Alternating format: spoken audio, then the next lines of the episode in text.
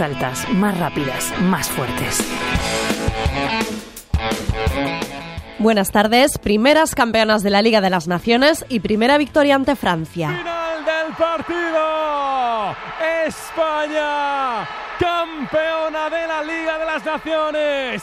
España sí de nuevo, siendo la mejor de Europa, con el billete olímpico, con la estrella en el pecho y ahora con otro trofeo más en sus vitrinas. España 2, Francia 0, fiesta en la cartuja. Así lo contaban nuestros compañeros de tablero deportivo, la selección femenina de fútbol sigue haciendo historia.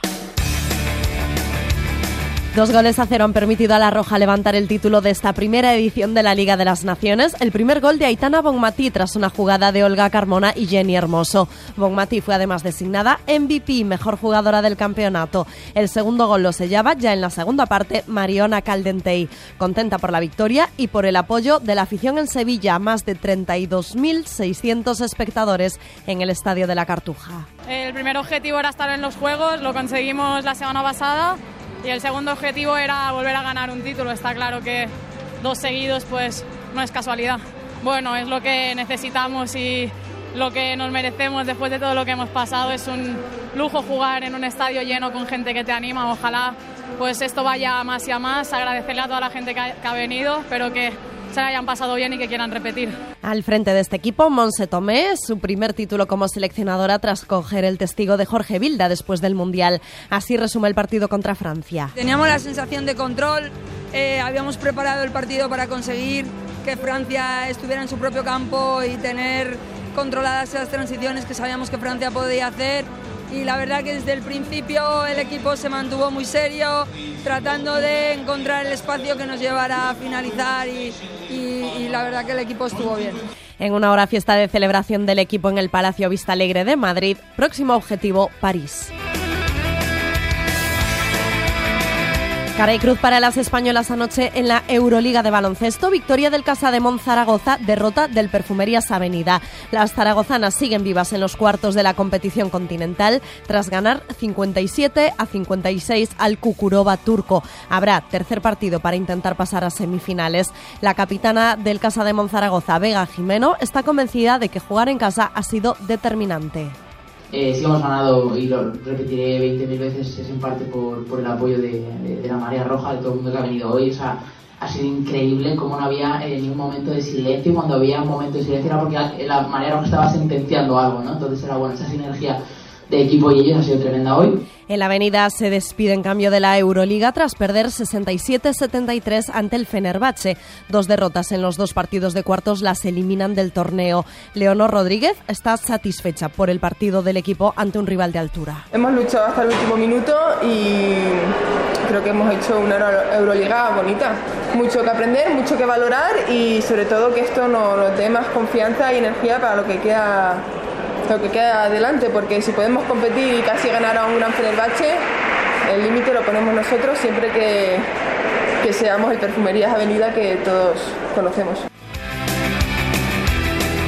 En balonmano, cita con la selección este fin de semana. Las guerreras se medirán a Macedonia del Norte en Lanzarote el domingo, un partido clasificatorio para el europeo. Hay, por tanto, parón en la liga. El Elche es primero de la competición regular con 31 puntos, uno por encima de Málaga y Veravera. En la parte baja de la tabla, Oviedo dos puntos, Motive Gijón 4 y el da Prestigio 6. Y hoy despedimos con gimnasia rítmica, porque estos días hemos conocido que se retiran dos de las grandes de este deporte, las gemelas rusas Averina, Dina y Arina Verina, de 25 años. La más laureada, Dina, que suma cuatro campeonatos del mundo y un subcampeonato olímpico en los Juegos de Tokio, en los que su hermana Arina fue cuarta. Las gimnastas no querían competir en los Juegos Olímpicos de París como deportistas neutrales, querían hacerlo bajo el himno y la bandera de Rusia, país vetado por el Comité Olímpico Internacional por la guerra de Ucrania.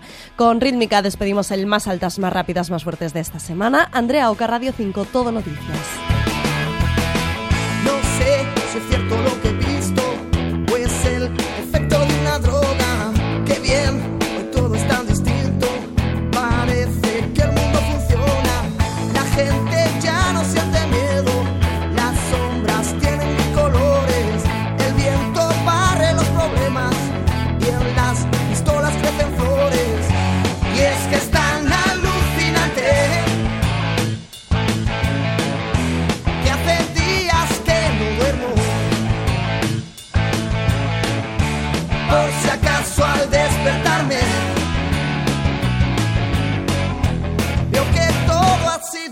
sueño.